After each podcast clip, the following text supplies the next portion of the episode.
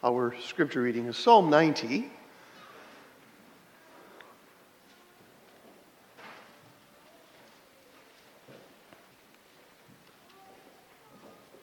Psalm 90, hear the word of the Lord.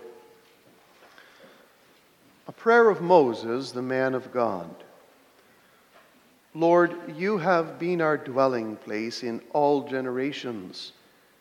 Before the mountains were brought forth, or ever you had formed the earth and the world, even from everlasting to everlasting, you are God. You turn man to destruction and say, Return, O children of men. For a thousand years in your sight are like yesterday when it is past, and like a watch in the night. You carry them away like a flood. They are like asleep. In the morning, they are like grass which grows up. In the morning, it flourishes and grows up. In the evening, it is cut down and withers. For we have been consumed by your anger, and by your wrath we are terrified. You have set our iniquities before you our secret sins in the light of your countenance. For all our days have passed away in your wrath. We finish our years like a sigh. The days of our lives are 70 years, and if by reason of strength they are 80 years, yet their boast is only labor and sorrow. For it is soon cut off, and we fly away. Who knows the power of your anger? For as the fear of you, so is your wrath. So teach us to number our days that we may gain a heart of wisdom. Return, O Lord. How long? And have compassion on your servants. O satisfy us early with your mercy, that we may rejoice and be glad all our days. Make us glad according to the days in which you have afflicted us, the years in which we have seen evil. And then follows the text for this afternoon's sermon. Let your work appear to your servants and your glory to their children. And let the beauty of the Lord our God be upon us and establish the work of our hands for us. Yes, establish the work of our hands. After the sermon, we'll sing in response from Psalm 127 the stanzas 1 and 2. Beloved congregation of our Lord Jesus Christ, when we pray for God's blessing, we're expressing our dependence on the Lord. This isn't something that we do only once a year at this prayer service for crops and labor. We do it daily. It happens every time we fold our hands close our eyes and enter his throne room with our supplications and petitions. So, what we're doing here in this annual prayer service is nothing unique, nothing out of the ordinary. It's part and parcel of our life in Christ.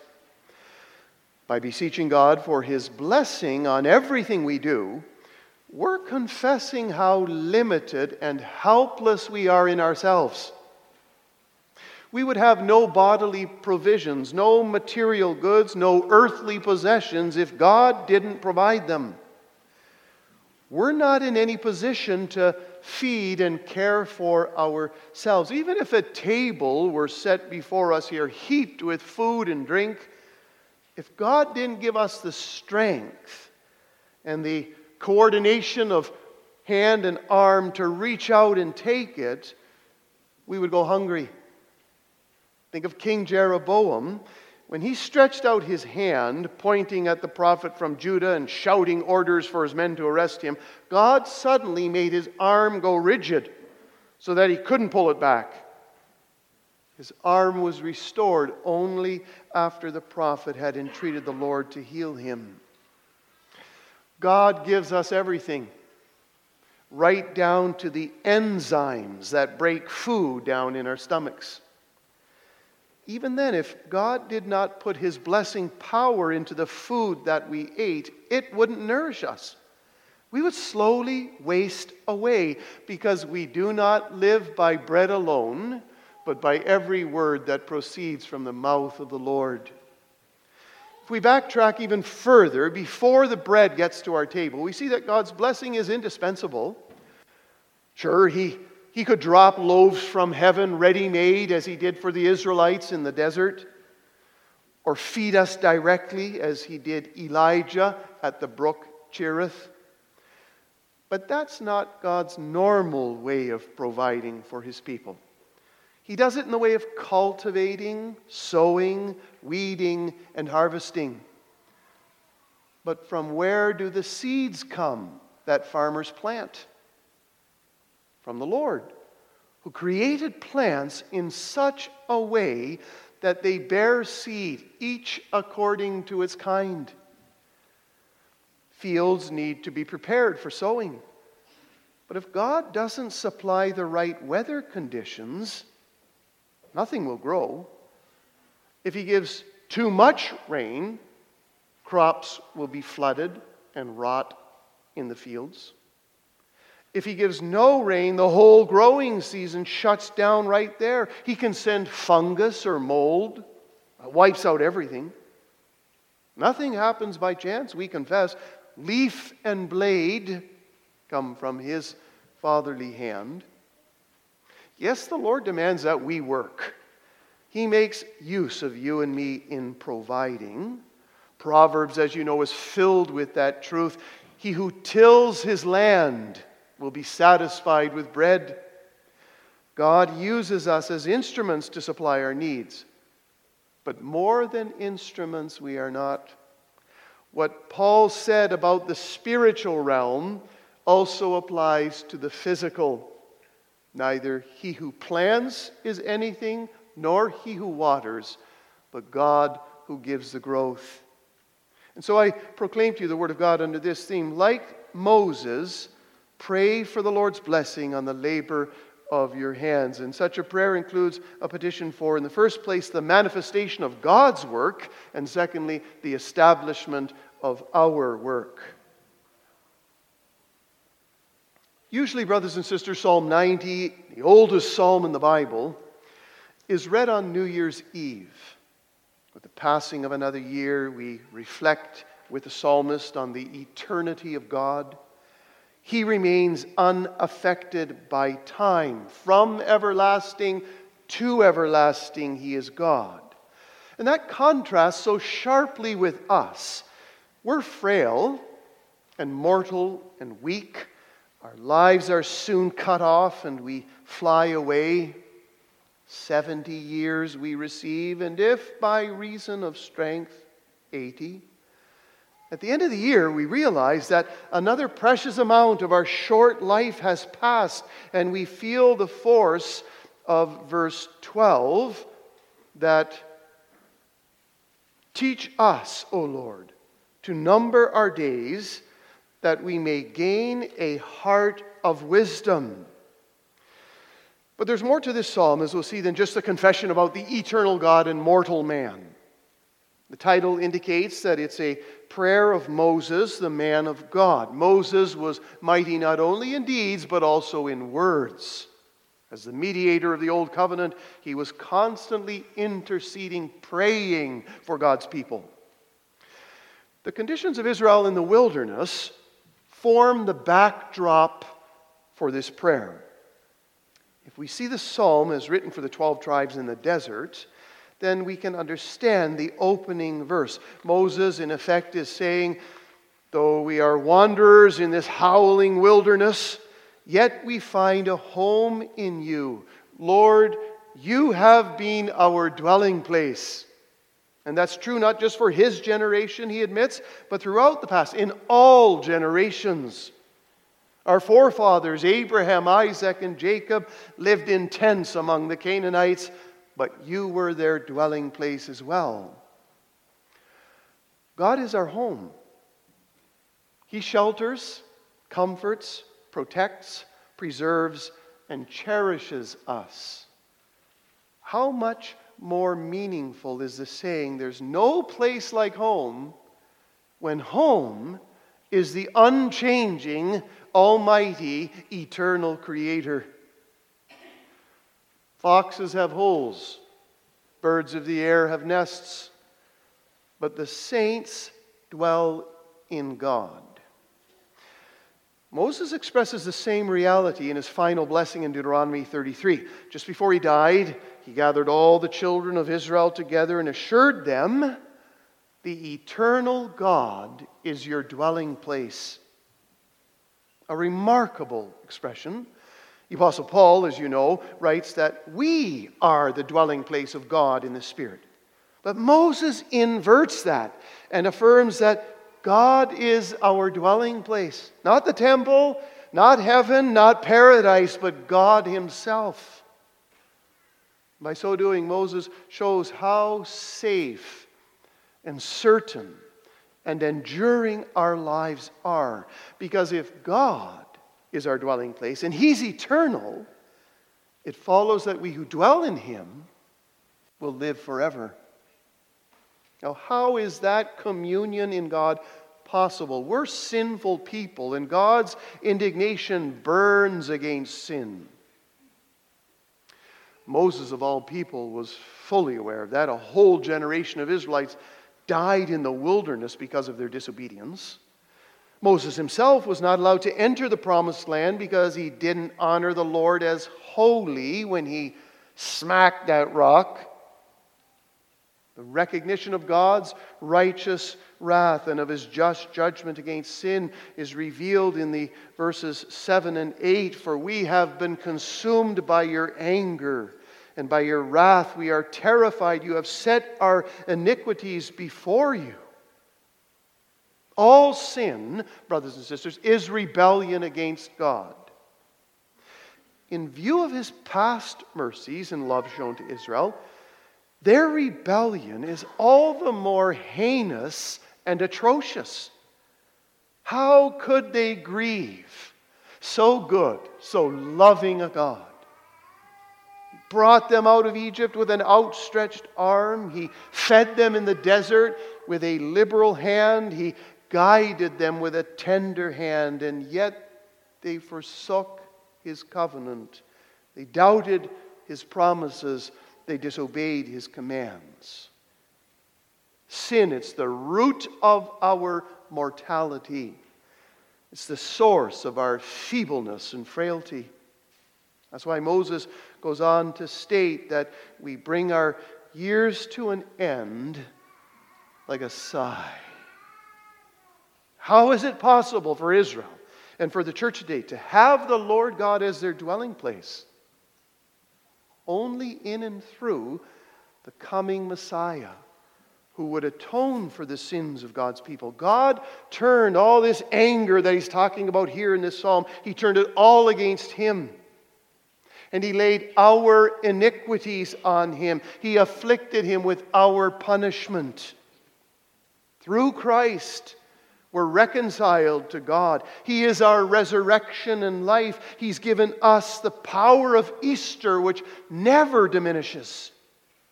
Our life is hidden with Christ in God.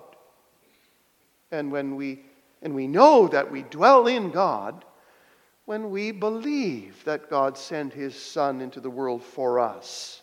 When we keep his commandments, when we abide in his love and that must be obvious in our everyday life. Wasn't it the Lord Jesus who said, He who abides in me and I in him, he it is who bears much fruit? At the beginning of this season of growth, we implore God for his blessing so that our labors are fruitful. If I'm a grain farmer, I'm hoping for fields rippling with wheat and barley and oats if a dairy far- farmer, a full quota of milk every week. If a mechanic, a steady stream of cars that need to be repaired. If a minister, a congregation that applies my preaching. If a teacher, a class of dedicated students. And so you could go on for every occupation. But before those results can be enjoyed or even prayed for, we ourselves need to be bringing forth fruits, fruits of righteousness and holiness to God. If He's not our dwelling place, If we're not doing His will, how can we expect His blessing? He tells us over and over again in His Word that He blesses obedience. And it's that prerequisite with which our text begins as well. Let your work be shown to your servants. What a beautiful order in these closing verses of Moses' prayer. God's work, verse 16, and then our work, verse 17. For our work to be established, we need to see God's work. And to what exactly is Moses referring? Since it isn't spelled out here, we need to see how this word is used elsewhere in the Bible. Let's limit ourselves to the writings of Moses, since this is his prayer. In Deuteronomy 32, verse 4, Moses proclaims, God's work is perfect. And then follows a detailed account of how God chose Israel as his portion. He encircled them, he instructed them, he kept them as the apple of his eye. Just like an eagle carries its young on its wings, so the Lord carries his people. So his work of providence is meant. Let your work be visible, O God, your work of providing for all our needs, your work of upholding and governing creation, of making spring follow winter and summer follow spring, your work of causing the seed to sprout, the rain to fall, the sun to shine. How often God's people, when financially doing very well, forget and forsake the one who gave it all to them? Timely petition this was for Israel just before they entered Canaan, since it was a country flowing with milk and honey. Their God would no longer be providing for them directly with manna and quail from heaven. He would still be providing for them, but indirectly by means of the land and rain and sun and dew, even. And sure enough, Israel soon forgot about God's work. With their vineyards and orchards, their fields and flocks, their cisterns and wells, they started to feel self sufficient. They became prosperous and like a fattened cow, they kicked back at their owner. They scornfully esteemed the rock of their salvation. Of ourselves, we cannot see God's work of providing. Only through the lens of His Word can we discern, can we make out His sustaining power in our lives. We need the renewing grace of the Holy Spirit as well. Why? Because our minds have been darkened with sin. And I'd like you to notice in this psalm the humility of Moses. He refers to himself and to God's people as servants. Let your work appear to your servants. Well, the main characteristic of a servant is that he obeys. He listens. He doesn't do things his own way, but God's way. He doesn't work for himself, but for his master. He lives to give his master joy and to hear from his lips, Well done, you good and faithful servant. Like servants, you and I are accountable to our divine Lord. If he entrusts something to us, if he gives us something to accomplish, then we guard it and we use it to the utmost of our ability. We will all be summoned before the judgment seat of Christ, where each one of us will receive the things done in the body, whether good or bad. Opportunities, gifts, time, talents, money. Master will ask us on that day what we've done with them. And this accountability doesn't just cover the prime of our life when we're young and strong, but our whole life. Every year, every day, every hour, even. Moses continues with the plea let your glory appear to their children. The generation whom Moses taught and led died in the wilderness. Every one of them except the two faithful spies, remember? Joshua and Caleb. The children, then, for whom Moses is praying, are the sons and daughters of that disobedient generation. They were the ones who would inherit the promised land. And you know, this request of Moses was answered. They saw the splendor and the majesty of the Lord in his dealing with them in the wilderness, in his day to day provision of their bodily needs. And they were the most devoted to God of any generation. It was of them that the Lord said, I remember you, the kindness of your youth, the love of your betrothal, when you went after me in the wilderness in a land not sown. You were holiness to me, the first fruits of my increase. John Calvin makes the comment that by this example, we're taught not just to pray for ourselves, but also for our children. God has promised that his church will exist even to the end of the world. And so we must commend the welfare of the church to him, praying for our children and our grandchildren that they may grow up to love him and to serve him and to see his work. And let the beauty, verse 17, of the Lord our God be upon us we came across the same word in our singing of Psalm 27. There, David says, One thing have I desired of the Lord, that I may dwell in the house of the Lord all the days of my life, to behold what? The beauty of my Lord. In other words, God's beauty is displayed in the tent of meeting, in the ministry of reconciliation performed by the priests. There, God is present in his condescension, in his grace and mercy toward his people. That favor, that loving kindness, the forgiveness of our sins is God's beauty. He stoops to sinful, weak, unworthy people and he pours out on them an abundance of his gifts. The prayer of the psalmist that this beauty of the Lord be upon us indicates that it's bestowed on us from above. It's not something we can generate by ourselves, it's given by God. His beauty is the one thing we need when we consider the sorrow and trouble that we endure in this vale of tears. The psalm speaks about all our days having passed away in God's wrath, about our secret sins exposed by the light of his countenance.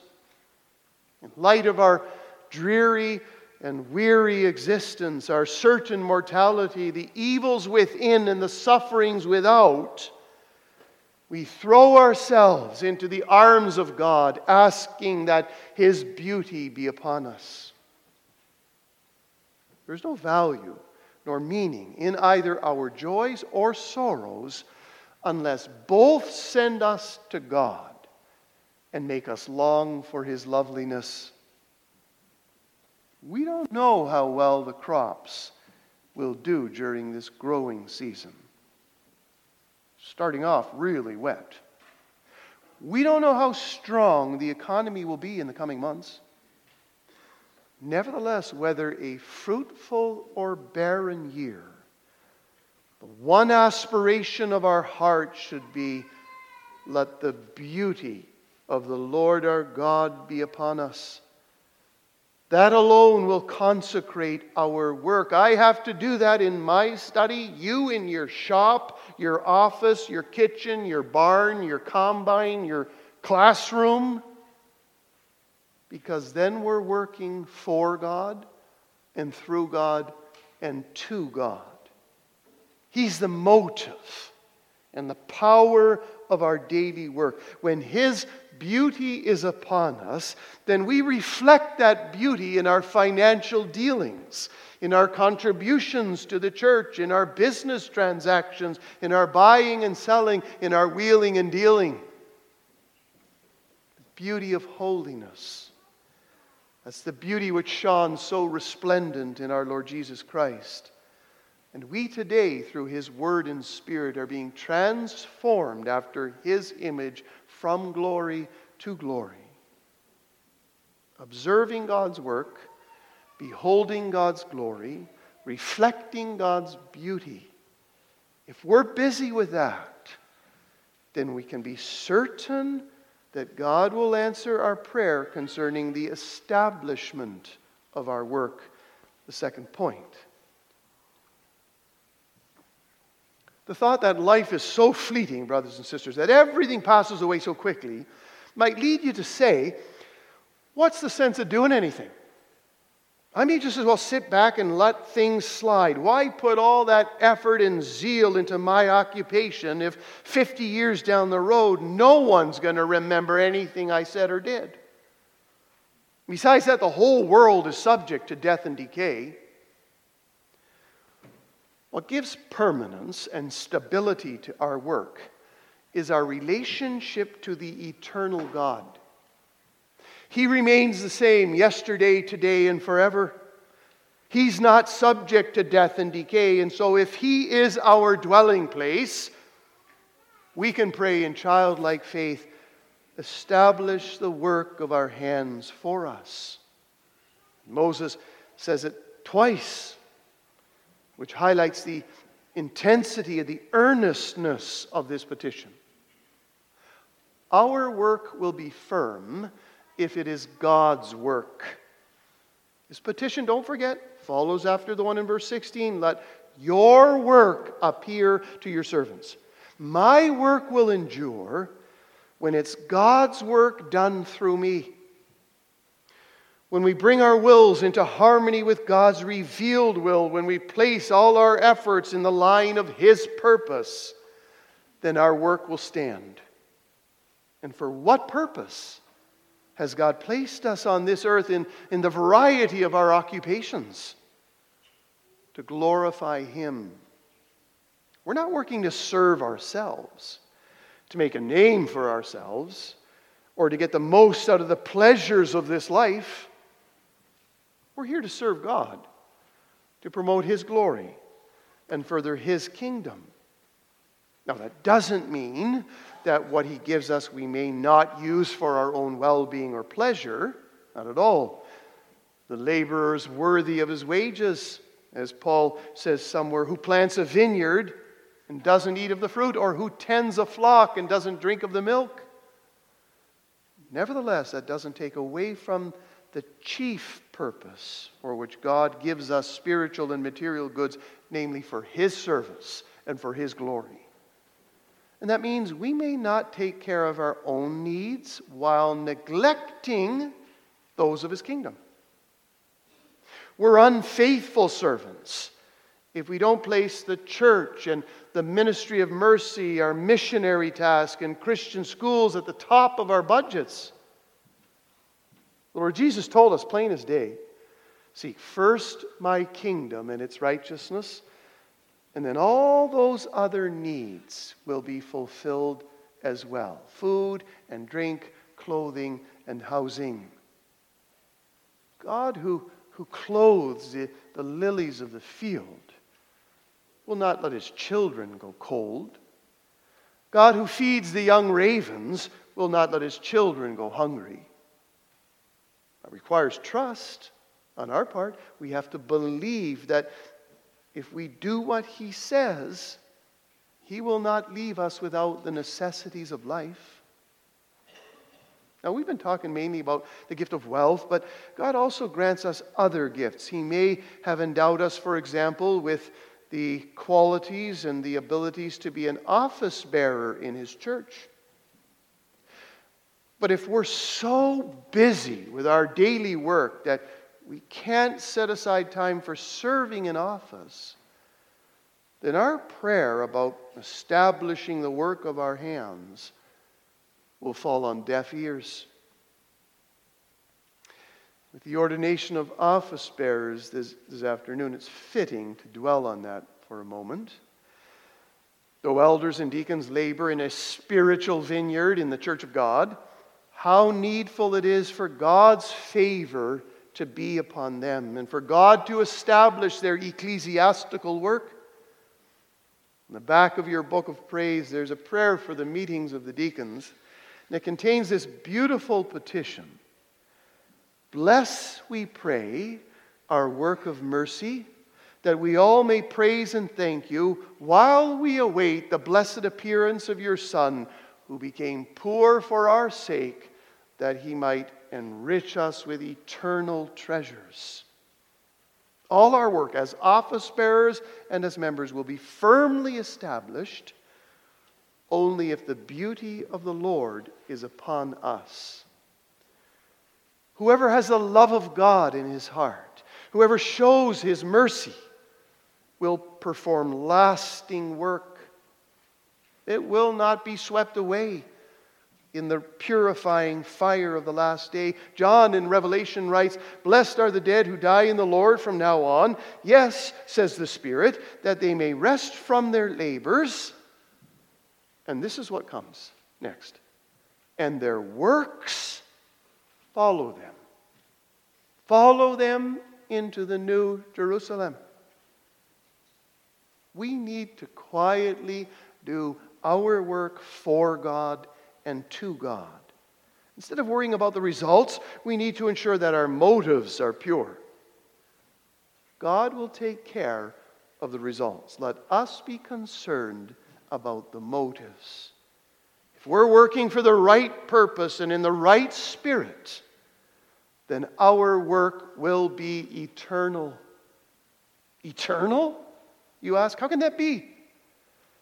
because it's taken up in the great whole of God's activity, an activity that results in the establishment of his eternal kingdom. You find the same thing expressed by the author of Psalm 127 unless the Lord builds the house, they labor in vain who build it. And here too, we are shown that the most important thing is how we are building. All of us are obliged to work and build.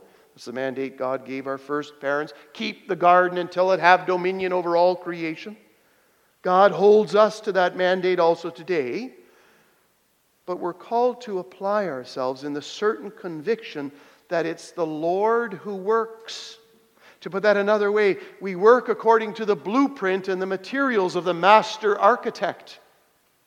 If we're faithful in that, then the Lord is building. And you and I are building with Him. God has set us at our place and station here on earth. Heaven is His throne, and the earth is His footstool. That's where we are called to be busy, at God's footstool.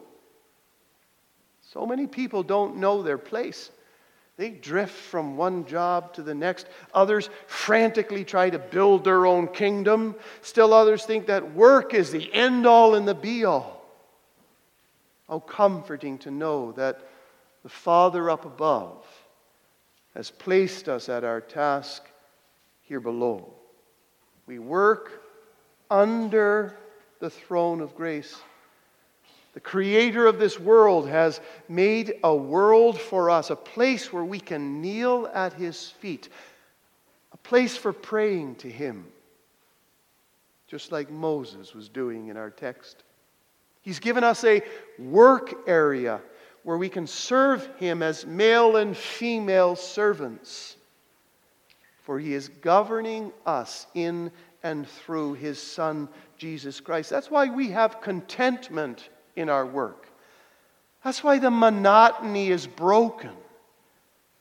Because Christ is seated in heaven, we go about our work in the peace of the cross. And that awareness enables us to deal with all the distractions and the setbacks and the letdowns that happen on the job. All of us, young and old, however, need to be building on the foundation that God has laid, namely the atoning sacrifice of His beloved Son. Three Sundays ago, you commemorated the resurrection of our Lord. We live in the fulfillment of Christ's earthly ministry. He overcame the grave, He defeated Satan, He ascended to the Father. Well, in the certain expectation of that victory, Moses prayed, O Lord God, establish the work of our hands for us. And Paul triumphantly declares, Therefore, my beloved brothers, be steadfast, immovable, always abounding in the work of the Lord, knowing that your labor is not in vain in the Lord laboring in the Lord. That means our work is done in the power of the resurrected Christ and in communion with Him. Our work days are, in a sense, no, not every day, but in a sense, feast days. Because we work in the joy that everything has been accomplished for us. We can climb behind the wheel of our semi. We can stand in front of our classroom. We can crawl under that broken car Monday through Saturday, knowing that our work is done under the blessing of Christ's work. He took the entire curse of God upon himself, also the curse on the earth, which makes you and me work in the sweat of our face. The guilt that we can occur in our daily task when we grumble, when we complain, when we put ourselves first and God last. Christ made atonement for all that. He covers it in the sight of God with his perfect righteousness. And he takes your work and mine and he sanctifies it, purifies it, so that it's pleasing to the Father and useful for the coming of the Father's kingdom in glory. We work in and for the kingdom of God, a kingdom that will last forever, where blood and sweat and pain and toil will cease. If that doesn't give us a boost, brothers and sisters, if that doesn't kickstart you for Monday, nothing will. So have an eye, not only for God's providential work, but also for Christ's redemptive work. Focus on the glory of God that's been revealed in the greater than Moses, and let the beauty of your Savior be reflected in all that you say and do. Then you can be sure that God in Christ will establish the work of your hands. Amen.